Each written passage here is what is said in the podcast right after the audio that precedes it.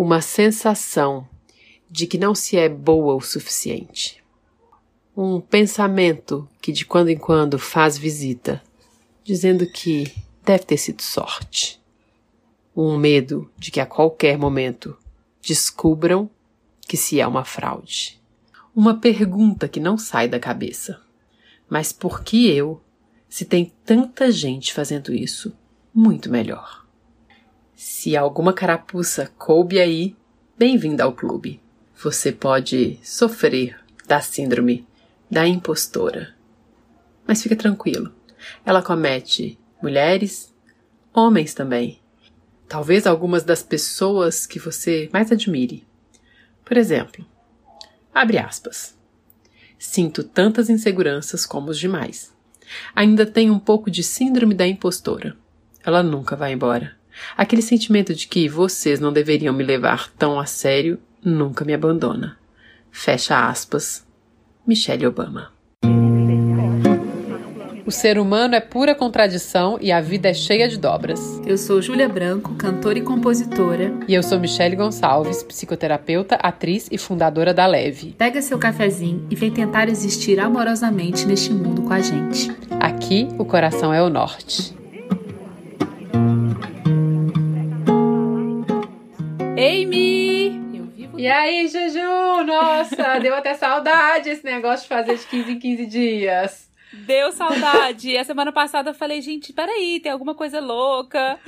É, super. Deu assim, né? Deu um respiro realmente. Ainda mais agora que surgiu esse Clubhouse aí, bem na hora que a gente resolveu respirar, mas que é alguma coisa pra gente entender, né? Que eu tô indo com bastante parcimônia, mas tô Sim. entendendo que é lá. Mas que bom, né? Que a gente tá aqui. Que bom. Que bom, Vamos que ver bom, se que a gente bom. entende um espaço pro Coração ao Norte lá também, né? Tem sugestões. Exato. Estamos pensando em coisas aqui pra gente aparecer por ali.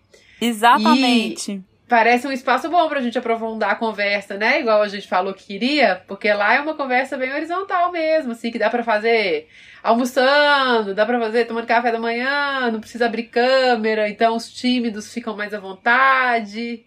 Acho E dá que pra gente encontrar... conversar, né? Exatamente, para trocar com, com vocês. Então, a gente tá pensando nisso daí, gente, de já já ter esse espaço nas semanas em que a gente não tiver o episódio, da gente poder aprofundar essa conversa, o, o tema, né, que, que foi ao ar com vocês participando. Então, em breve a gente conta sobre breve. essas novidades. Sim. Mas hoje vamos entrar no nosso assunto. Vamos falar dessa famosa síndrome da impostora. E eu fico feliz que ela esteja famosa. Vou explicar isso mais pra frente. É, primeira coisa, esclarecimento que eu acho que é importante fazer aqui.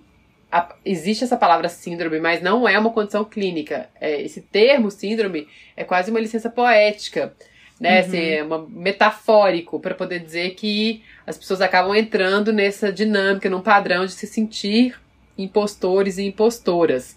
E esse termo ele ficou mais conhecido no feminino, principalmente nos últimos anos, mas originalmente, é, que ele surgiu no final dos anos 70, é, ele, era, ele, ele apareceu como fenômeno do impostor. Em inglês. Só que em inglês não tem gênero, né? É. Que é maravilhoso. Isso é maravilhoso do inglês, né, Ju? Você que manja mais aí do que eu dessa língua. Super. Eu sempre falo, né? Eu sempre dou o exemplo do everyone no inglês, né? Que você já contempla todos, todas, todes, enfim, já tá ali. É, todo mundo né? mesmo, né? Isso, isso é muito interessante, como que isso, né? A linguagem, de alguma forma, ela é mais democrática mesmo, né? Nesse sentido, do gênero. Ela abarca Sim, a todas as pessoas, de fato, né? É, super.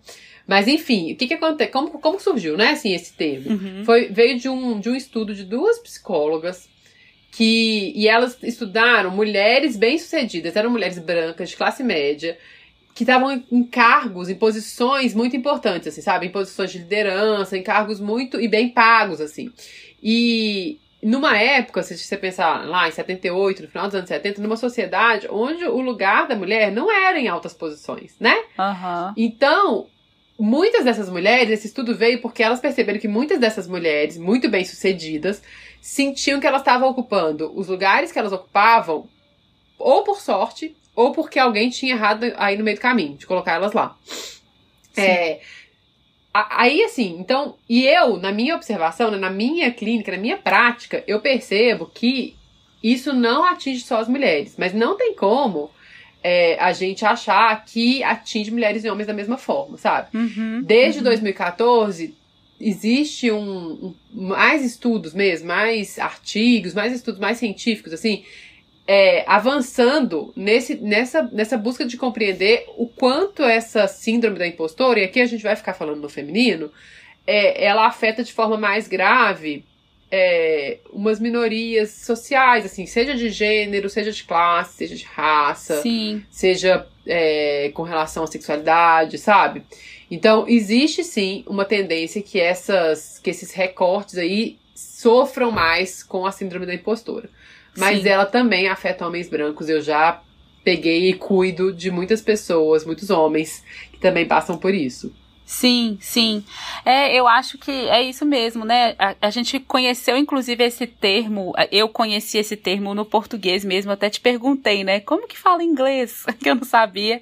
E, e eu fiquei pensando nisso, né? Que o nome é Síndrome da Impostora, porque talvez a gente já tenha começado a falar sobre isso com mais é, consistência, assim, pensando realmente nesse recorte feminino, embora com certeza né, eu acredito, e é isso mesmo, acho que o ser humano, ele, ele pode passar pelo sentimento de estar sendo um impostor, né, independente de qual classe, qual gênero e tudo, mas com certeza eu acho que, falando das mulheres especificamente, e aí até queria citar aqui, que ontem eu fiquei acompanhando vários vídeos dela e ela fala muito sobre isso, a Daniela Arraes, que ela é da Contente e ela tem um canal de Instagram que ela faz vários vídeos falando sobre a síndrome da impostora.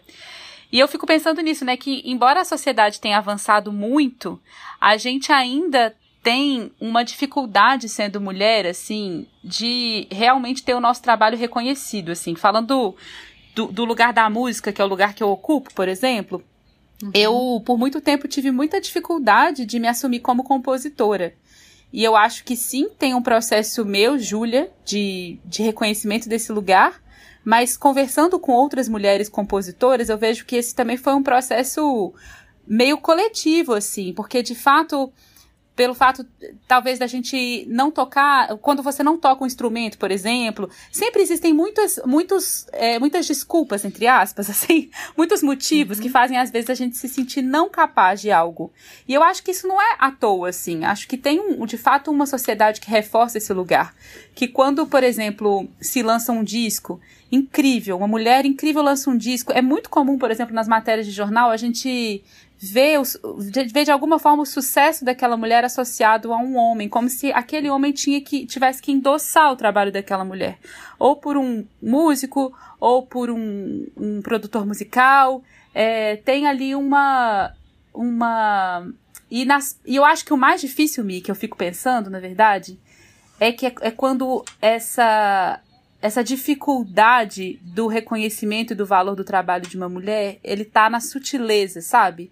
Quando tá em lugares uhum. muito entremeados, assim. É quando você vai, por exemplo, fazer um show e, e aí a pessoa te pergunta: Ah, mas essas músicas são suas? É, é, são suas mesmo? Sabe? E tem, tem uhum, sutilezas, uhum. assim, que vão fazendo com que a gente se sinta mais desconfiada mesmo da nossa capacidade. E aí é um processo para mim, né, é, o que me, me, me ajudou nesse processo, inclusive acho que me, acho que muito desse, desse processo me fez fazer o disco Soltar os Cavalos mesmo, porque foi um processo mesmo uhum. de entendendo isso e de conversando com outras mulheres e de olhando, ah, então peraí, eu, eu escrevo mesmo. E aí eu até queria falar que o Chico Neves, que é um homem, foi um grande incentivador mesmo para que eu, de fato, tivesse coragem de gravar uhum, as minhas canções. Maravilhoso. Foi uma pessoa que chegou para mim e falou assim: Júlia, você escreve, você tem as suas músicas. Porque no primeiro momento, quando eu decidi gravar meu disco, meu primeiro movimento foi ir atrás de canções que não eram minhas, assim, foi pedir canções para os outros. E tudo bem se isso fosse um movimento consciente, uhum, mas foi um movimento de insegurança, disso. sabe? Não foi um movimento assim é, porque, ah, isso é uma proposta. Não foi isso. Foi porque, peraí, né? Eu não sei, eu não toco, mas eu não sei. Então, é, eu acho que, inclusive na música, eu vejo que essa é uma discussão recente, assim. Eu vejo muitas compositoras aparecendo e que sempre estiveram aí, mas aparecendo mais porque é um processo de reconhecimento e de fortalecimento, sabe? É, uhum. do, do próprio trabalho. E acho que é porque a gente também tá falando mais sobre isso. é, e eu acho que, de fato, o movimento feminista, ele, ele colocou é, um holofote nessa questão, né? Nesse Isso. sentimento, assim. Eu Isso. acho que, de fato, o, é, esse lugar também do, do termo no, no, Brasil, em português, ter, ter ficado mais forte mesmo, né? Uhum. No feminino, tem muito a ver com quem foi que trouxe isso à luz, né? Assim. Exato. E, e, e tem uma coisa, Ju, que é assim, super, assim, eu concordo com você que tem uma questão social aí, e na relação, né? Nessa relação. É, onde o machismo atua de formas muito sutis e tal uhum. com as uhum. mulheres, que, que reforça esse sentimento nas mulheres.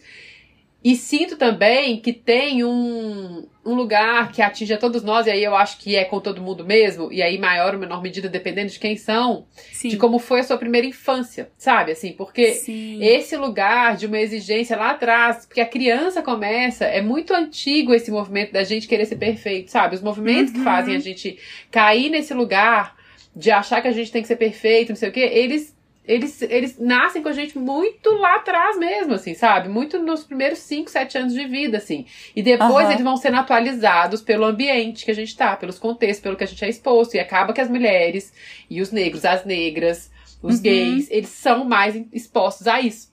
Exato. Então eu queria explicar um pouquinho o que, que é isso que a gente está chamando de síndrome da impostora, que a gente está falando aqui, mas a gente não explicou muito bem, mas eu acho que a.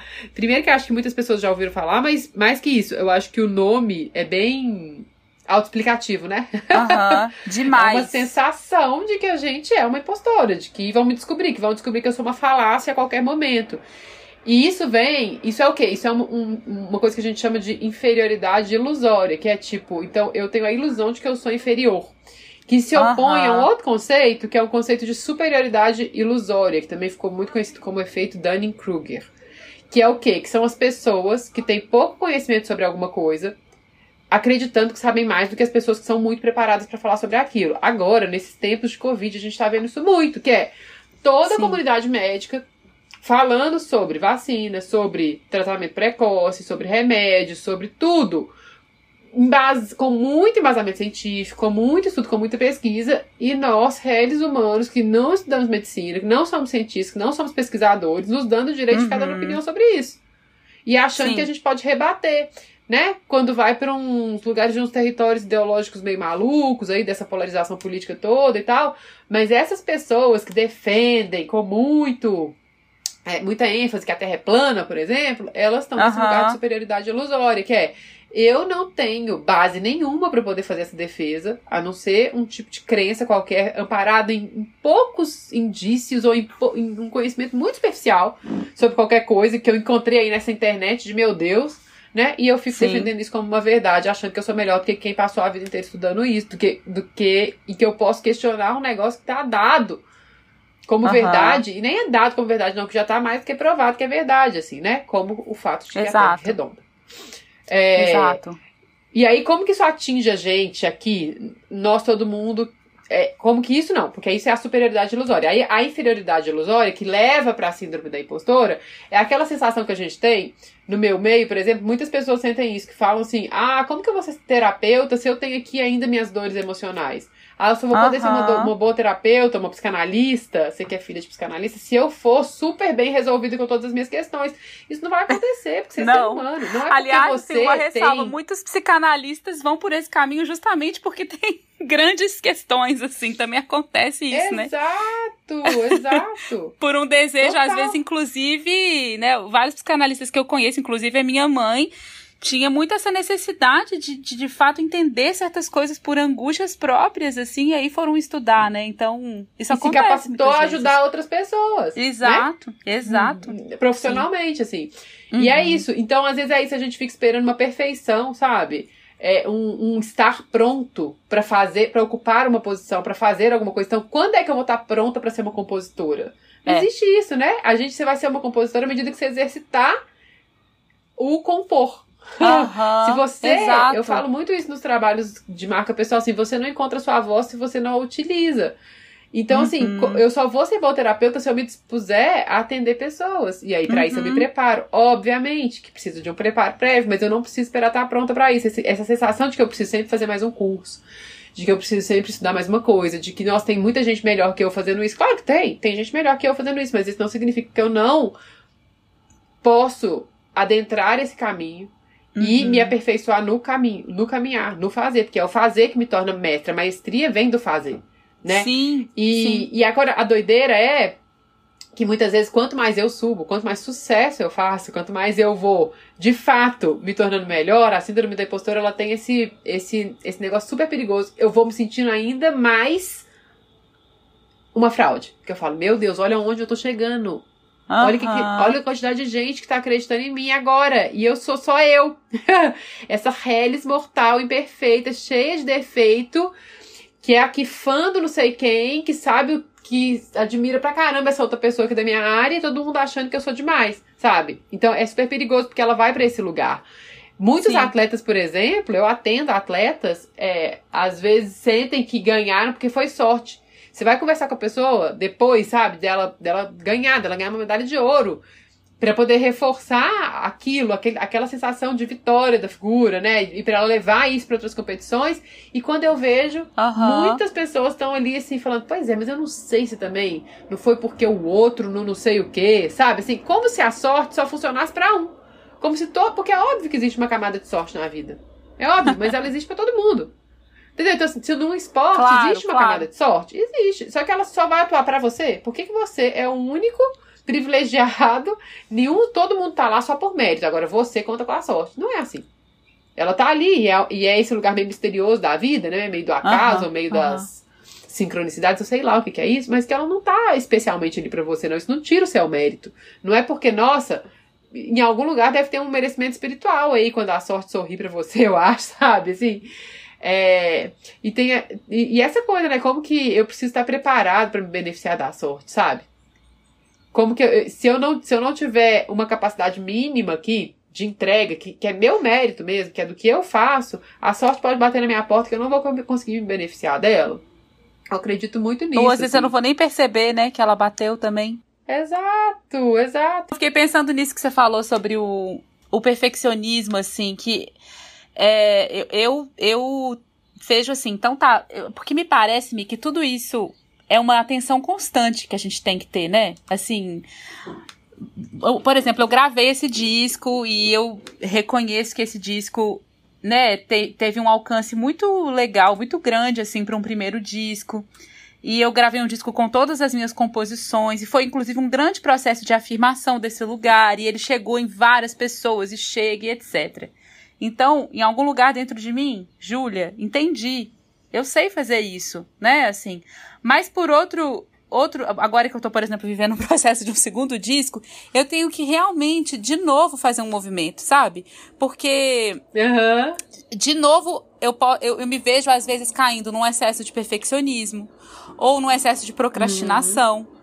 É, então me parece que tem que ter uma atenção constante assim para esse lugar, sabe? E, e de se provocar mesmo. Eu sempre lembro daquela frase que você me falou uma vez e que inclusive acabou indo para contracapa do meu disco, né? Que, é, que era coragem é ir com medo mesmo, né? Assim, que eu acho que também é uma ilusão nossa a gente achar que a gente vai fazer alguma coisa quando a gente tiver completamente corajoso para aquilo, né? Corajosa, falando aí da impostora.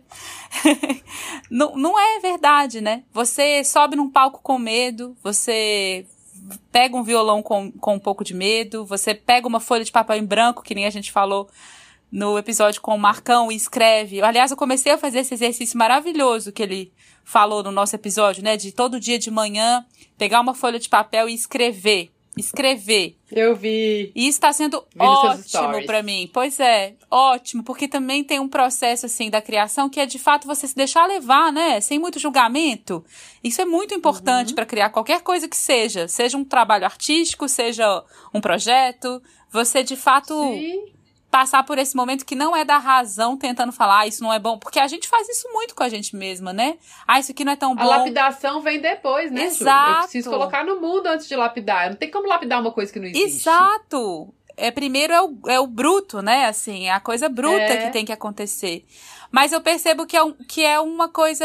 Eu, eu acho que a gente acaba. Quando a gente conversa sobre isso, eu acho que é muito bom. Pra mim, me ajuda muito conversar com outras pessoas sobre isso. E saber É. do processo delas. E dividir também. Assumir, às vezes, que tá angustiado, que tá insegura. Acho que também, às vezes, assumir é muito bom. Porque às vezes a gente acha que, que tá só perfeccionista. ah, eu sou muito perfeccionista. Peraí, o porquê É, tão é perfeccionista, né? Eu acho que olhar pra isso. Mas é, é- é entender que é um movimento constante. É assim. mais feio falar que tô inseguro, né? É eu mais é vulnerável, mais né? Exato. É. Que falar que eu tô com medo. E, e, e, na verdade, dá É. um, um grande alívio, às vezes, você assumir que você tá com medo, né? Depois que você falou. Sim. Sim.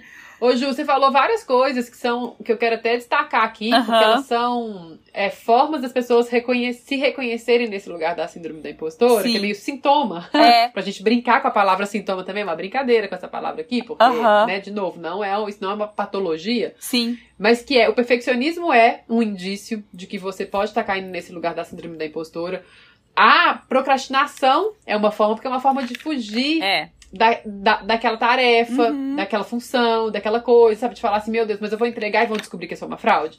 E se eu escrever isso aqui, se eu fizer essa música, e aí se eu lançar esse disco, e aí ele Isso. não for legal. Isso. Entendeu? Então eu procrastino fazer com medo do, do, do feedback que vai vir depois. Aham. Muitas vezes. Ou do feedback que eu vou dar pra, esse, pra isso que eu vou fazer. Às vezes não é nem do outro, às vezes é meu mesmo, assim, sabe? É, tem uma outra coisa que acontece, que é uma necessidade de fazer tudo com muito esforço. Uhum. Porque se eu fizer e for fácil, aí eu me sinto mais impostora ainda. Falo assim, então tá vendo? Todo mundo tá me dando maior valor aqui, mas esse negócio é fácil pra mim, isso é bobagem, isso é bobo.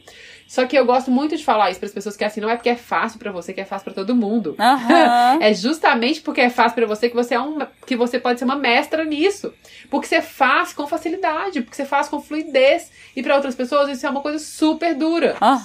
Isso não desabona a sua qualidade, não é porque é fácil pra você que desabona o seu mérito, sabe? Assim, que tira o mérito da questão. Muito bom. Que bom, é porque você já de alguma forma masterizou isso aí, né? Uhum. É porque você já lapidou esse talento, por isso que tá fácil pra você. E você pode ter feito isso sem consciência, porque muitas vezes as coisas que a gente é bom pra fazer, que é boa pra fazer, elas a gente vai desenvolvendo essas habilidades de forma inconsciente, entendeu? Durante a vida. A gente nem sabe muito de onde vem.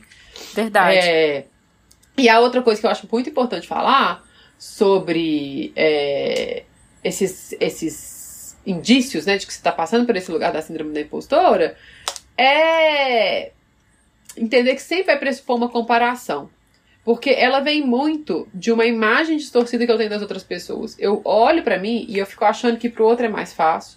Que as Uhum. pessoas, as outras pessoas elas são menos imperfeitas que eu, sabe? Que elas são que elas são que elas fazem isso com mais facilidade, ou que elas são boas de verdade. E eu não tô vendo o corre da pessoa, toda a vivência que ela teve até aqui, toda a experiência que ela teve, todo o tormento interno que ela tem pra ela chegar a conseguir produzir alguma coisa que eu acho genial depois. O que eu vejo ela fazendo Sim. que parece fácil e que às vezes não tá fácil pra ela. Ou que tá fácil hoje, mas que já foi um perrengue em algum momento, sabe? Assim, então eu, Uhum. eu distorço a imagem dessas pessoas dentro de mim. Eu olho pra elas como se elas fossem maiores que eu. E aí eu me sinto pequena. E aí isso faz eu me sentir desse jeito. Eu tenho muitas questões com ficar colocando um rótulo, falar, ah, eu sofro da síndrome da impostora. E eu não quero que ninguém saia daqui desse podcast com isso, levando esse rótulo, porque ele não vai ajudar, É. ele vai só fortalecer essa sensação dentro de você. Sim. O, por que, que é importante falar sobre isso, trazer isso? E eu tô falando assim, ah, quais são os sintomas que você pode perceber se você passa por isso em alguns momentos da sua vida? Primeiro, porque ninguém fica nesse lugar o tempo inteiro. Tem hora que a gente se acha maneiro pra caramba, entendeu? Assim, tem, tem hora que a gente se acha massa, tem hora que a gente acha que a gente é foda. Só que a gente tem vergonha de falar isso em voz alta muitas vezes. Aham. É, e é importante que a gente se permita fazer isso, sabe?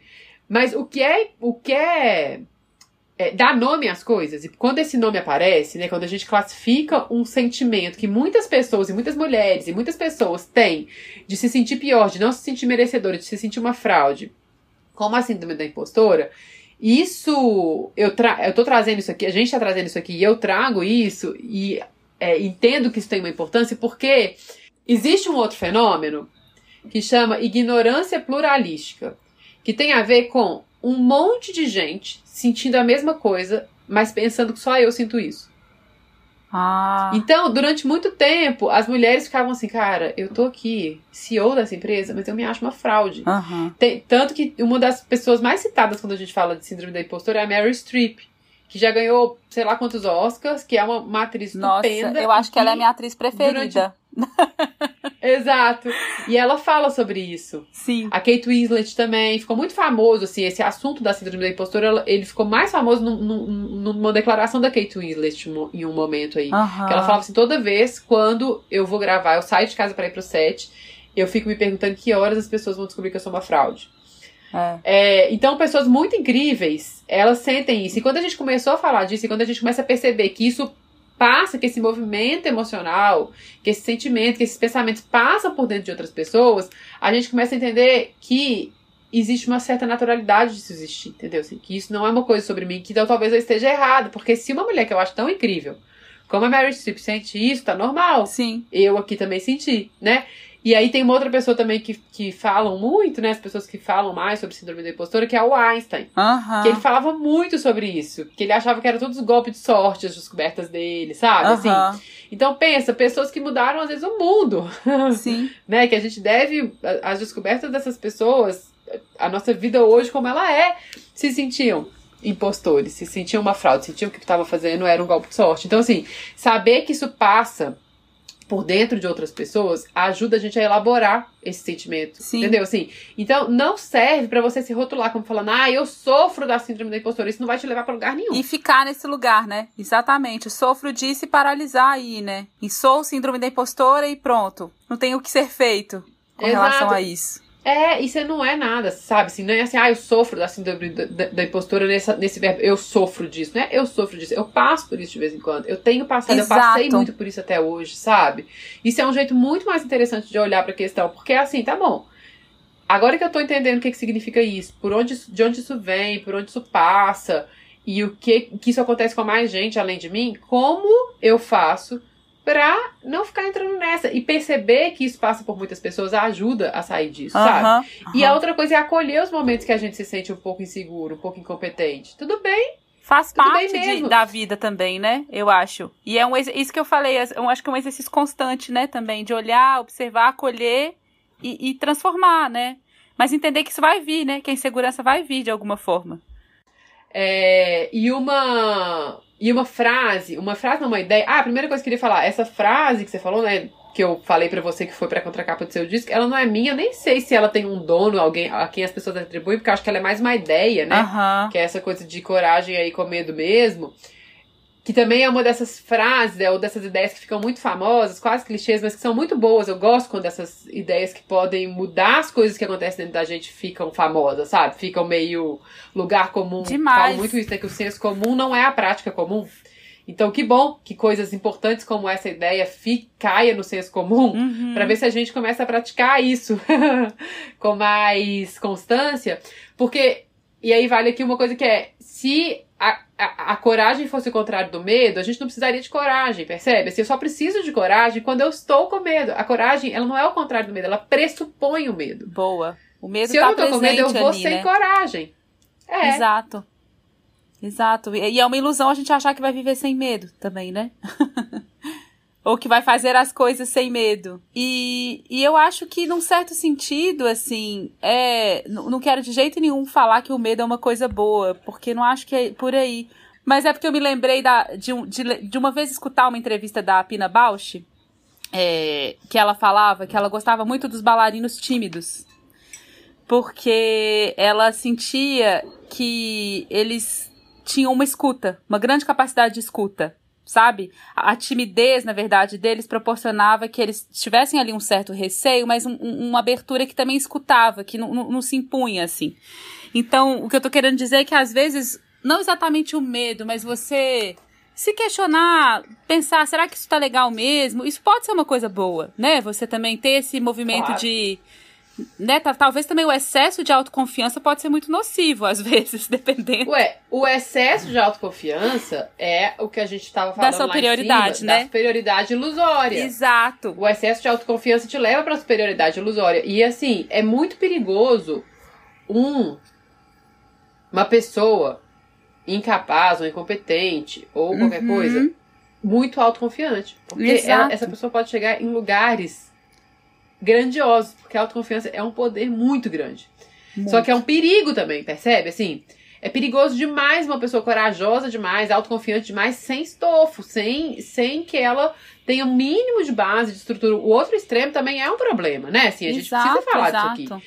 Porque a gente tá vendo o que, que acontece aí pelo mundo, né? Na política uhum. e tudo mais. Mas assim, sem a gente entrar muito nesse meandro, é, tem uma coisa que eu gosto de falar também, para poder virar essa chave, para na hora que você se perceber se sentindo uma fraude, que é essa sensação de vão descobrir que eu sou uma fraude, tem muito a ver com o desejo seu de entregar valor para o mundo. Se Sim. você não tivesse preocupado em contribuir de verdade, se você não tivesse preocupado em ser honesta com as pessoas, se, se você não tivesse preocupada em prometer o que você é capaz de cumprir, você não estaria passando por esses sentimentos.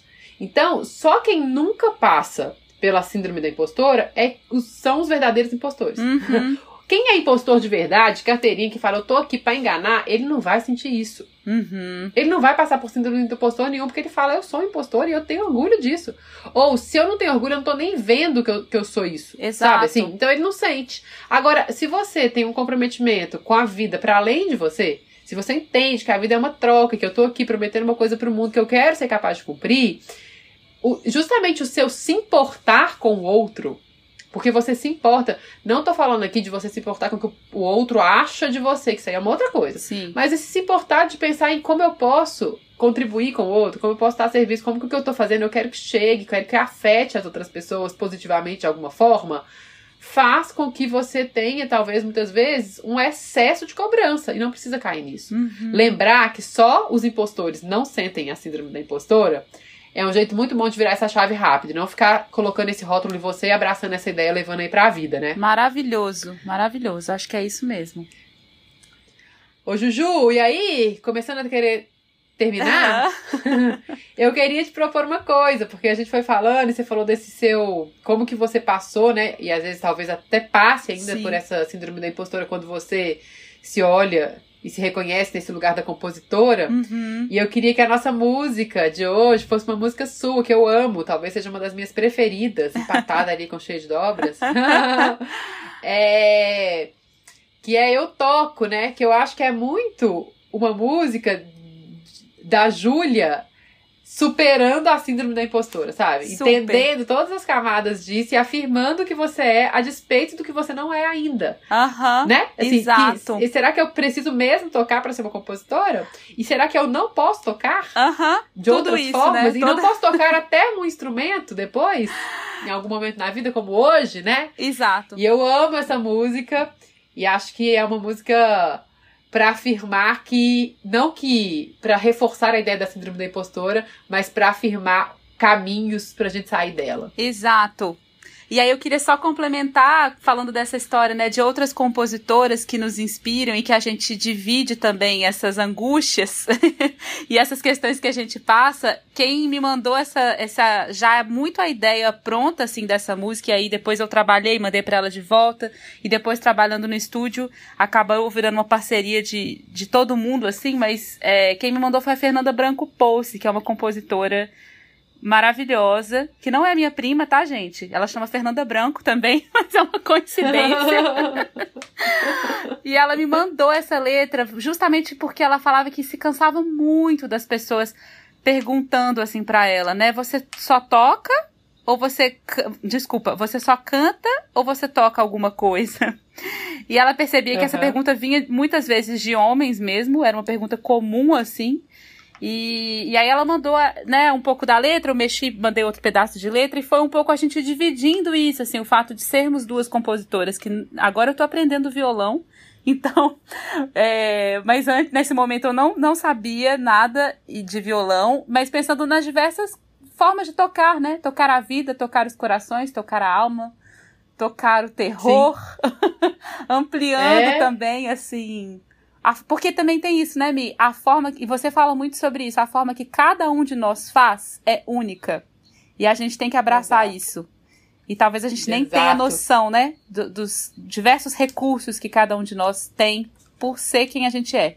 Acho que isso é muito Isso importante. é maravilhoso, porque isso é o jeito. Se você introjetar isso que a Júlia falou agora, como verdade no seu coração, você vai sair da síndrome da impostora numa velocidade impressionante daqui pra frente. Não é que você nunca mais vai sentir isso, não. Mas você vai sair rápido, que é porque eu sou eu. Isso importa, isso que eu tô fazendo importa. Exato. Porque é do jeito que eu tô fazendo, isso vai tocar algumas pessoas que vão se conectar comigo e não vão, não vão se conectar com o outro fulano, Uhum. né? Perfeito. Seja o que for que você faz. É seja- isso. Seja, seja qual for a posição que você ocupa. É isso. Você pergunta se eu toco ou se eu só canto. Eu toco, eu toco, eu toco. Eu toco corações, eu toco almas. Eu toco uma pra mim, outra pra você. Eu toco o terror. Eu me toco. Você precisa tirar este só do seu vocabulário. Em tudo, eu toda, eu toco. Não é só canto, é eu canto.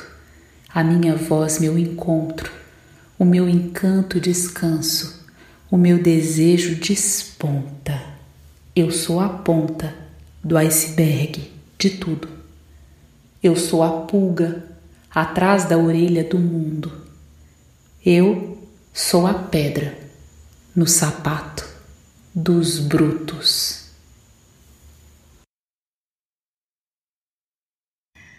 Gente, que maravilha, Mi. Adorei essa conversa. Várias coisas pra gente pensar aí, né?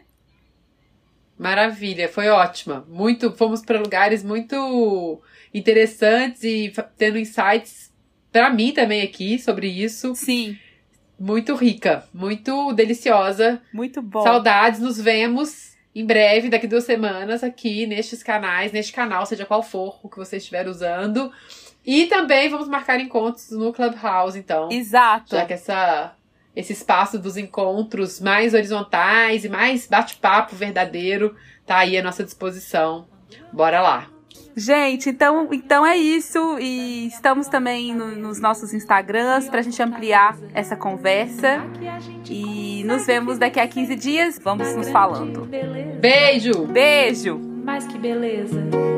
Eu acho que a vida é uma coisa maluca, uma grande mistura, cheia de espuma. Viver assim é a coisa melhor deste mundo. Ai, Sugestões e comentários com amorosidade são bem-vindos pelo e-mail cheia Ou então a gente vai adorar te encontrar também no Instagram. Arroba o Coração é o Norte Podcast. cheio de força, cheio de brilho, cheio de dobra.